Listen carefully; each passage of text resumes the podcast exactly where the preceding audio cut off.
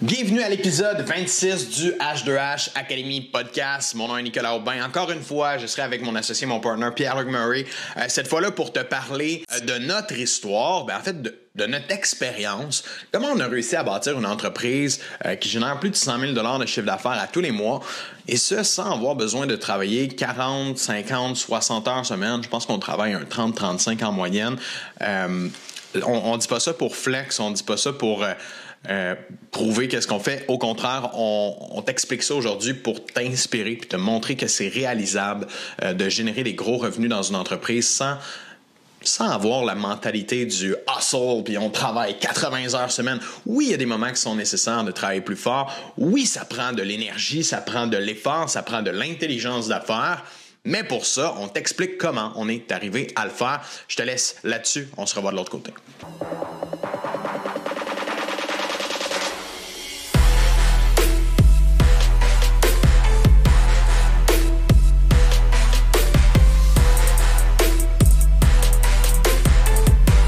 Donc, PL, ce matin, euh, je voulais qu'on prenne le temps d'expliquer aux gens comment est-ce qu'on peut arriver à générer beaucoup, beaucoup de revenus dans une entreprise sans s'épuiser, euh, sans, euh, brûler la chandelle par les deux bouts parce que on en rencontre tellement du monde à toutes les semaines, du monde qu'on voit qui font 50, 60 heures.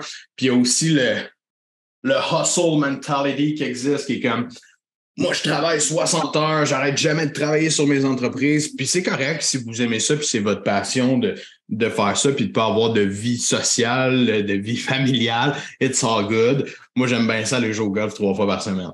Fait que chacun, chacun, ses, euh, chacun ses objectifs. Mais nous, on est plus du genre, euh, on, veut créer une entreprise pour se donner cette liberté-là pour de vrai, pour être capable justement d'en profiter avec notre famille, nos amis, euh, faire des sports, des choses qui nous passionnent dans la vie. Autant que la, vente, l'entrepreneuriat, c'est quelque chose qui nous passionne, mais on passe déjà beaucoup d'heures par semaine à faire ça. Puis même quand on travaille pas, ça tourne ici quand même. Fait qu'il faut arriver à prendre du repos si on veut être performant dans ce qu'on fait.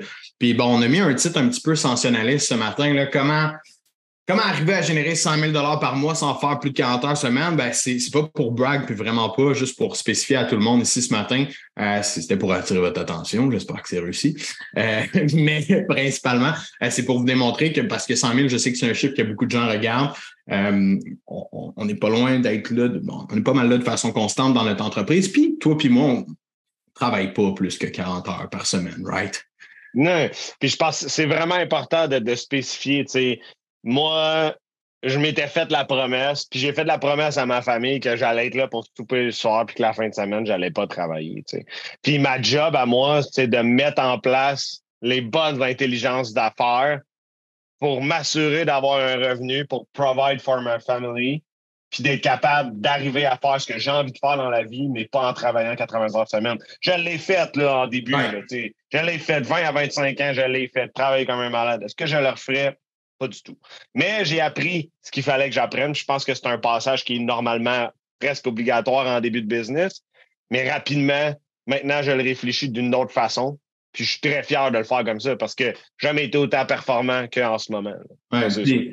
Aujourd'hui, je, veux comme faire un peu de, case study. Je veux, vous expliquer une étude de cas qui est notre cas à nous concrètement, que, je prends pour vous l'expliquer. Comment qu'on a lancé cette business-là aujourd'hui, H2H, parce que c'est une business où est-ce qu'on aide les gens dans la vente, euh, dans la prospection, dans le marketing, à générer plus de clients puis avoir une business qui est rentable. C'est ça l'objectif toujours d'être en business, c'est pas pour se mettre à corde au cou.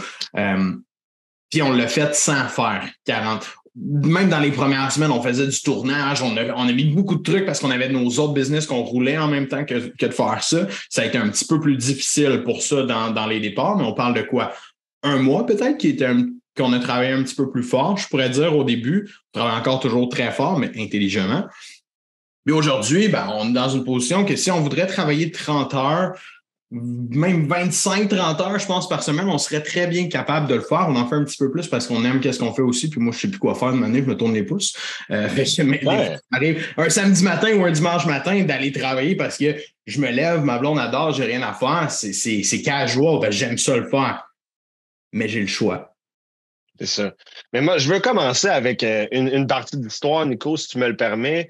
Euh, sais, ça fait 15 ans là, que je suis en affaires quasiment. J'ai tout fait. Je pense que depuis la fin de, mon école secondaire au cégep, j'ai pas eu de chèque de paye. C'est toujours moi qui ai fabriqué mon revenu. Puis, on dirait que pendant, mettons, on dirait, dans ma vingtaine, je voulais pas aller aux ventes. Je savais que j'avais un talent incroyable en vente, mais je voulais pas aller aux ventes. Je me disais, ah, la vente, c'est peddler, je suis capable d'être un président, d'être un gestionnaire d'entreprise. Moi, là, je me trouvais donc ben hot, puis j'avais un assez gros ego, honnêtement. Puis, j'étais pas capable de faire performer les gens en vente comme moi je performais, puis c'était vraiment compliqué.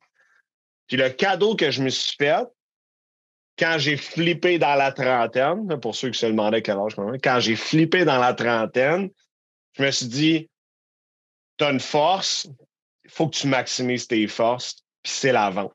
C'est ça le cadeau que je me suis fait. Puis j'ai fait un post, je pense, il y a environ huit mois, neuf mois là-dessus. J'ai jamais autant bien gagné ma vie que depuis que j'optimise cette force-là. Puis je mhm. délègue tout le reste. Puis c'est un peu ça qu'on va vous expliquer aujourd'hui. Je délègue tout le reste. Puis il y en a qui font comme oui, c'est épuisant faire de la vente à toutes les semaines tous les jours rencontrer des clients. Oui, c'est épuisant. Par contre, on met tout en place pour rendre l'expérience le plus agréable possible. Ouais. Combien de semaines de vacances qu'on prend cette année? Au total? Neuf. Moi, j'étais plus sûr de neuf ou dix. Hein. Moi, je suis sûr, c'est neuf. Puis la raison est que j'ai besoin de cet arrêt-là. Parce que quand je reviens, j'ai le couteau entre les dents, prêt à faire la guerre. Puis ça, c'est une chose que j'ai appris quand je me brûle. Mes performances, ils baissent, ils baissent, ils baissent, ils baissent, ils baissent. C'est nécessaire. Fait que, tu sais, donc c'est vraiment ce cadeau-là que je me suis fait. Puis je trouve que le live d'aujourd'hui est parfaitement en point parce que si toi, ta force, c'est la vente, tu, dans ton entreprise, tu cherches à faire tout sauf la vente, il faut qu'on se parle. OK? C'est ça le sujet d'aujourd'hui. Ouais, puis tu sais, j'irais même qu'à dire, si tu es nul en vente à l'heure actuelle dans ton entreprise, puis tu es dans une petite PME, il faut que tu changes les choses parce que ça reste une activité qui te génère le plus de revenus dans ta business, la vente. Tu sais, j'ai fait une publication sur ça ce matin, puis tu sais, ta, ta, comptabilité, quand tu la fais, ben, tu peux la déléguer à 50, 60, 70 pièces de l'heure, peu importe. Ton administration, ça se délègue à 25, 35 pièces de l'heure. Après ça, ton marketing, tu peux déléguer ça à une firme, à quelqu'un à l'équivalent de 50, 100 pièces de l'heure. Il y a plein de choses qui se délèguent dans une entreprise qui te coûtent des frais plutôt fixes, on pourrait dire, pas exorbitants. Mais quand tu délègues la vente, il y a deux impacts à ça. De un, ça te coûte quelque chose, payer la personne qui est en vente. Et de deux, c'est le coût de renonciation à pas closer comme toi, tu peux closer. Parce que l'entrepreneur qui vend ses propres services, c'est la meilleure personne pour passer le message en vente. Il n'y aura pas une autre personne qui va être meilleure pour passer ton message. Les gens, puis dans, la, vie en général, les gens étiquettent les vendeurs comme des crosseurs, right? On est tous d'accord là-dessus. Mais quand c'est un entrepreneur, lui, est correct. C'est un entrepreneur. Il fait ça pour les bonnes raisons. Factise, il fait un job de vente. Mais pourtant, l'entrepreneur, il a un respect supplémentaire de la part euh, des clients, des gens avec qui il travaille, versus le vendeur, il est déjà étiqueté comme un vendeur, puis on peut avoir peur de lui. Fait que ça, on en a déjà parlé dans d'autres épisodes, on va pouvoir en reparler si vous voulez qu'on en reparle. Mais la réalité est qu'en tant qu'entrepreneur, tu as un super pouvoir, c'est que les gens aiment ça te voir toi, aiment ça t'entendre toi, aiment ça te rencontrer toi, et ça a un impact incroyable sur l'ensemble de tes ventes. Puis aujourd'hui, on veut, on veut vous raconter un peu justement l'histoire de comment on en est arrivé là aujourd'hui à être capable de faire ça ben, ça vient, comme tu l'as mentionné, PL, de toute l'expérience passée. J'ai fait la même chose que toi quand je suis parti en business. Pas mal toi qui me coachais dans ce temps-là aussi. Fait que ça fait bien du sens. J'ai fait la même affaire que toi. Hey, je, je me souviens, je faisais ma comptabilité. Je faisais ma tenue de livre. Parce que j'étais comme, ah, si je suis capable de tout faire, j'ai un cours de comptabilité, je suis capable de faire ma tenue de livre, je suis capable de faire du marketing parce que j'ai lu des livres. Tu sais, dans ma tête, je suis capable de tout faire dans ma business, puis même réflexe, j'étais comme, ben, les ventes, on délègue ça. Hey, comment ça m'a coûté de faire ça? Je sais pas. Mais c'est des centaines de milliers de dollars, probablement. Ça coûte cher de déléguer les ventes, mais pourtant, c'est l'activité la plus payante dans ton entreprise. Puis, tu sais, honnêtement, entre mes 20 et 30 ans, à chaque fois, je me fâchais puis je retournais en vente comme pour deux semaines, soit genre juste pour montrer le leadership. J'étais pété des scores, j'allais chercher 35 000 de commission en deux semaines, genre. Genre, tout le monde était comme, pourquoi tu le fais pas euh, full-time? Parce que je viens vous montrer comment ça marche. Moi, je vais retourner gérer, recruter. Je veux structurer l'entreprise. Fact is, si j'avais écouté, euh, si j'avais mis mon ego de côté de vingtaine puis que j'avais écouté aujourd'hui la sagesse que j'ai acquis, effectivement, moi aussi, c'est par centaines de milliers de dollars que la vie aurait été différente aujourd'hui. J'ai vu quelqu'un dernièrement, je ne sais pas si c'était à toi que j'en ai parlé, j'ai vu quelqu'un qui a délégué son rôle de CEO dans son entreprise à quelqu'un d'autre, puis lui, il est retourné aux ventes. J'ai trouvé ça tellement, mais tellement brillant. Moi, c'est ça que je veux qu'on fasse dans notre business éventuellement. Là. Moi, je que à faire la business de A à Z. Là. Karine, tu es là ce matin. Une année, tu vas gérer la business de A à Z. Parce que nous, on, on, a plus de fun à être aux ventes, on a plus de fun à coacher, à être avec nos clients. Mais de gérer toute la business, c'est quand même un rôle qui est important, qui demande du temps, qui demande de la réflexion. Fait que si on peut être une vente, on est plus payant pour la business dans un rôle comme ça. Fait que bref, pour, pour faire le long story, euh, long story short, si on repart du début, quand on, a, on est parti à H2H, c'était simple. Mes, mes skills de, de marketing étaient égales à mes skills de vente, mais toi, tes skills de vente étaient au-delà des miens, ainsi de suite. Fait qu'on a, on a split pot, on a dit, OK, Nick, je gère la prospection, je génère des leads dans le pipeline. Moi, je vais closer les leads. On a commencé de cette façon-là. Ça n'a pas été trop long qu'on a commencé à générer quand même beaucoup de revenus dans l'entreprise dès le départ. Puis, pour tout le monde qui écoute, quand vient le temps de multiplier puis d'aller plus vite, euh, puis on enseigne ça à nos clients aussi, on, bâtit avec la prospection. Au début, on n'a pas mis un dollar en marketing dans notre business les trois, quatre premiers mois. Pas un dollar en marketing. C'était que fait à la main par mois, puis PL qui closait des deals. Puis du moment qu'on avait des revenus sûrs, on a dit, OK, on est capable de faire de façon récurrente, tous nos profits, on les mettait en marketing. Et de cette façon-là, on s'est dégagé de beaucoup de tâches, puis on était capable, toi puis moi, de prendre plus de rencontres, de prendre plus de ventes avec les clients, ce qui fait en sorte que le chiffre d'affaires, lui, il continue d'augmenter quand on double la capacité de rencontre de vente. Oui, puis ça, c'est un point important parce que c'est bien beau déléguer, mais si les ventes ne suivent pas, il reste moins de profit à DN. Fait qu'il faut que tout se suive et que se, se succède. Quand on a eu cette transition-là, tu as commencé à faire des ventes pour maintenir la croissance. exact. Exact. Il y a eu cette première transition-là qu'on a faite de dire OK, au lieu d'aller au pic puis appel, de faire des cold calls, de, de, de faire de la prospection, ce qui est la bonne chose à faire quand tu démarres. Là, on avait du profit, on a dit, OK, on va réinvestir dans le marketing. Puis ça, c'est bon pour tout le monde. Quand, quand tu as de l'argent de trop qui rentre dans ta business, tu es capable de la réinvestir, ben, le marketing, c'est une bonne solution pour accélérer ta croissance, aller plus vite. C'est un booster pack que tu te mets dans le dos de faire des ads. Nous, c'est des ads qu'on a fait, là, by the way.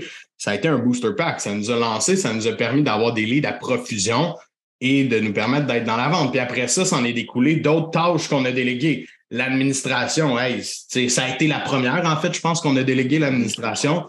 On a, ben, ah non, c'est pas vrai, comptabilité même avant, je pense. On a commencé. Euh, comptabilité, c'était clair qu'on faisait pas ça dès le départ. ouais. Comptabilité, moi, je déteste faire ça maintenant.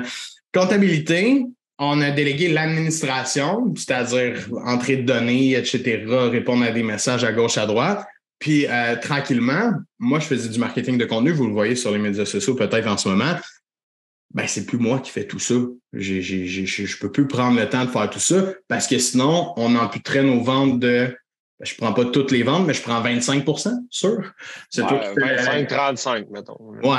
Fait que, tu sais, c'est une grosse partie des ventes qu'on embute, puis ce 25 %-là, il est, il est rapidement rentabilisé par le fait qu'on délègue, euh, on délègue notre marketing, c'est 10-15 heures par semaine que je suis capable de déléguer en marketing que je mets en vente dorénavant.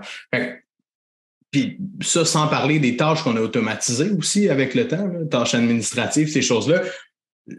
Là où je veux en venir avec ça, c'est qu'on est parti du point que on n'avait rien dans l'entreprise, on n'avait pas de revenus, on a généré des revenus, on a investi au point de vue marketing pour générer plus de leads à l'intérieur de notre entreprise. Et là, quand les revenus rentrent, tout se délègue. Si on veut rester en vente, si on veut être capable de continuer à faire des ventes, on est capable de déléguer beaucoup de choses. Mais les ventes, comme je l'ai mentionné tantôt, à chaque fois qu'on les délègue, il faut calculer notre coût d'opportunité puis notre coût de renonciation. Il faut être capable de voir à quoi on renonce en mettant quelqu'un à notre place. On l'a essayé. Factile, c'était quoi les stats?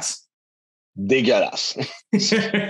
Dégueulasse. Pas parce qu'on n'est pas bon à former des gens en vente. C'est ça notre job. Mais pourtant, le contact humain avec l'entrepreneur fait une énorme différence dans le type de business, du moins où est-ce que c'est notre visage qui est en avant. Ça a baissé, je pense, de 25-35% Les stats, c'est sûr. Ouais, 50 ouais. 50 sais, mais il y a une réalité qu'il ne faut pas se mentir, autant pour la petite PME que pour nous. Vous vivez la même situation. La plupart du temps, c'est un one-woman show ou un one-man show. Les mhm. gens, ils veulent vous parler à vous. Si votre nom de famille est associé à l'entreprise, ils veulent parler à M. Aubin, à M. Murray. Ils veulent vous parler à vous. Fait que, d'envoyer un vendeur qui n'est pas associé à votre image, déjà en partant, c'est de sacrifier un pourcentage de closing. Donc, pour ceux qui pensent que ça ne change rien, je vous le dis, ça change quelque chose. Il y a une perception subjective de la part du client qui est favorable quand il s'adresse au président, au owner, au dirigeant. Ça, c'est vraiment un facteur qui fait la différence, définitivement.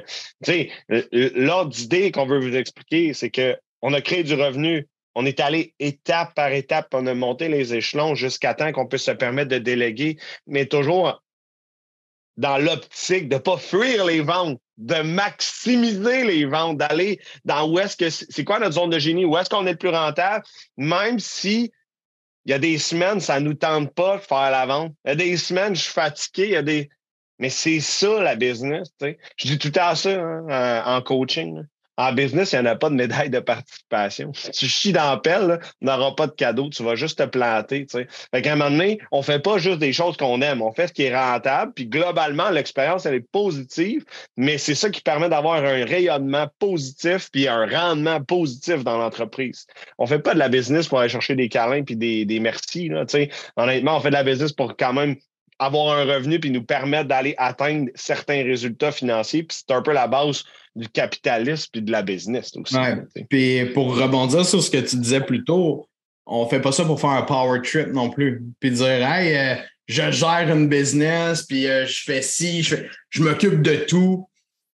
Good, ça peut, euh, ça peut avoir la cool de ton point de vue, de ta perspective des choses. Mais je suis sûr que si on regarde tes chiffres, ça plus la cool pas en tout.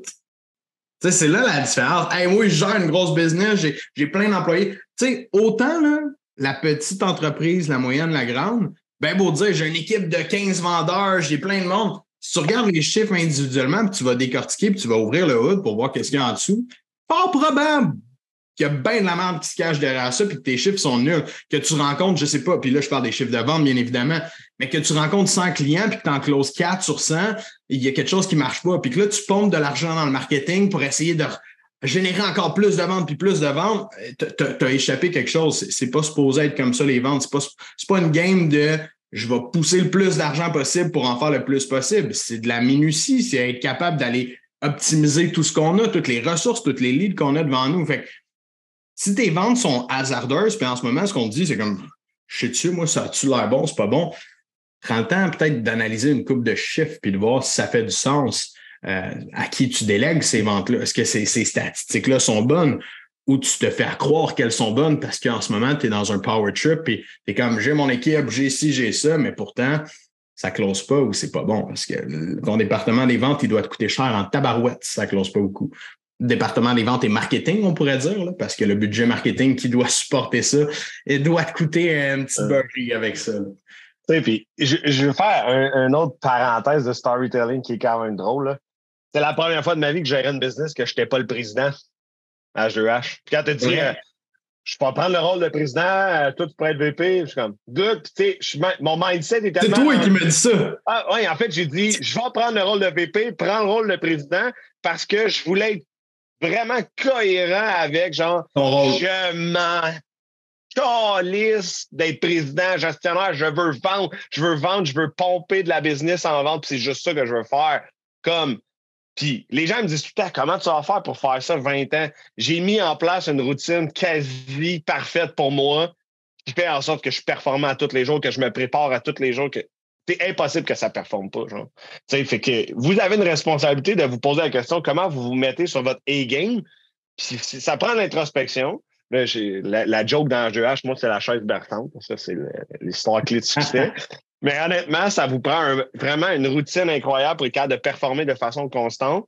Puis pour la plupart d'entre vous, je suis sûr que c'est le plus beau cadeau que vous pouvez vous faire dans votre petite PME, d'être plus aux ventes, d'être plus aux ventes. Si vous cherchez à vous éloigner de ça, vous laissez énormément d'argent sur la table, vous sacrifiez une partie de vos rêves, de vos objectifs parce que vous fuyez cette tâche-là, alors que c'est elle qui est la plus rémunératrice pour votre business.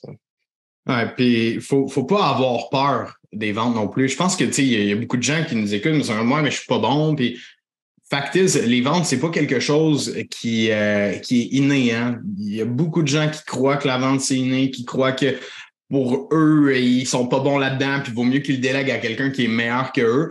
Oui, c'est vrai, il y a des gens qui peuvent avoir plus de compétences que toi en vente, mais il n'y a pas personne qui est président de ton entreprise à part toi. Fait que cet avantage-là, comme je l'ai mentionné tantôt, est super important. Fait que néglige pas le fait que en tant que business owner, tu dois être bon en vente d'une façon ou d'une autre. Tu as des idées à vendre, que ce soit pour embaucher de la main-d'œuvre, que ce soit pour faire passer des, points à ton équipe.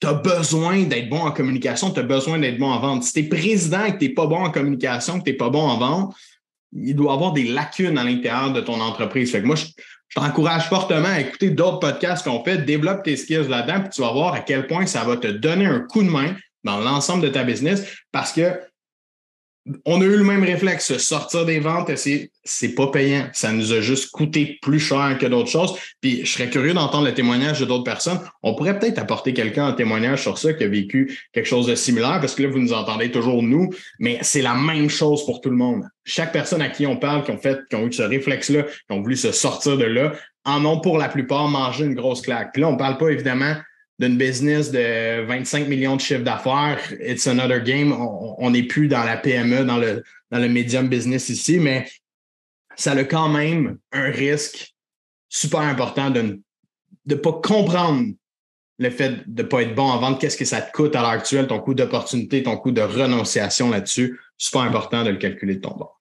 Puis c'est pas, pas nous qui brague par rapport à ça. Là partout sur Internet, vous regardez, vous marquez les jobs les plus payantes sans éducation, c'est toujours la vente. Toujours, toujours, toujours la vente. Alors, pourquoi vous cherchez à la fuir, vous cherchez à pas l'adresser puis à, maîtriser votre compétence puis à la développer? Euh, il y a vraiment des indicateurs de tout part, de tout côté qui, qui laissent présager que c'est ça l'activité la plus rémunératrice, la plus importante pour une business, à comprendre, à maîtriser, à évaluer, à contrôler genre, faut arrêter, faut, faut, faut arriver à l'évidence que c'est ça. Puis, mais faut mettre son ego de côté parce que toutes les étiquettes qui sont associées au rôle de vente, qui sont négatifs, de dire aux gens, ah, je fais, je suis rendu fier de dire aux gens que je fais juste de la vente. Au début, j'avais un malaise. Puis à un moment donné, comme, tu viens avec une certaine certitude, une confiance que tu es comme, non, c'est ça, moi, que je fais, puis c'est ça qui me permet d'aller, là. Fait pas juste la vente, on, fait du coaching aussi, puis de, la avec nos clients, euh, évidemment. Mais ça reste que c'est nos deux seuls rôles qu'on a à l'heure actuelle. Principal qui occupe tout notre temps, c'est de la vente ça. Oui, on fait du contenu comme ça. Oui, on prend le temps de tourner des épisodes de podcast. Parce qu'évidemment, on ne peut pas mettre des clones à notre place puis qui tournent le contenu. Ça ne serait pas super efficace pour vous. Mais ça reste que, tu sais, ce genre de contenu brut-là, c'est ce qu'on doit faire. C'est les seules choses qu'on va mettre en place au niveau marketing. Le reste, y a des gens qui nous aident à faire ça parce qu'on on est plus dans notre zone de génie lorsqu'on est en vente puis en coaching. Yes, je pense que ça wrap bien euh, le sujet. encore une fois, ça tourne autour de l'enjeu de zone de génie dans l'entreprise. Puis, ben, on voulait exposer puis l'amener un peu plus dans un acte storytelling de comment nous, on l'a fait step by step dans les 18 derniers mois, dans les 17 derniers mois pour arriver vraiment à un, revenu qui est intéressant, qui nous permet d'avoir une qualité de vie, qui permet d'être bien dosé puis de faire ce qui nous, ce qui nous passionne le plus, c'est-à-dire coacher puis faire de la vente. Là, oui, parce que la réalité, c'est que c'est pas long de faire la vente techniquement.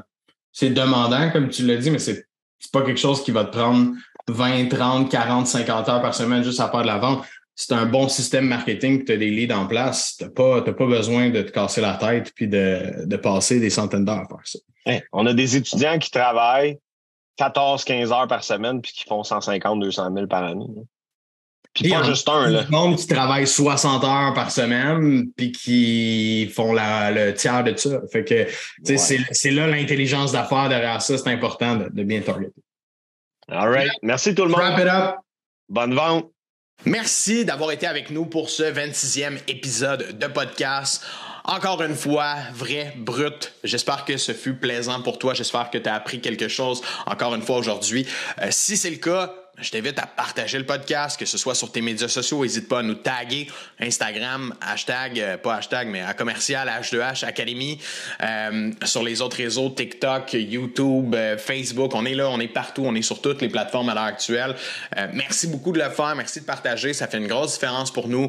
je reçois vos bons mots d'encouragement dernièrement, puis ça fait vraiment du bien entendre. Continuez de le faire, continuez de nous partager lorsque un épisode, lorsqu'il y a un concept qui vous aide. C'est vraiment, vraiment agréable pour nous ça nous motive énormément. On a plein d'autres podcasts qui s'en viennent pour vous. Sur ce, on se revoit au prochain épisode.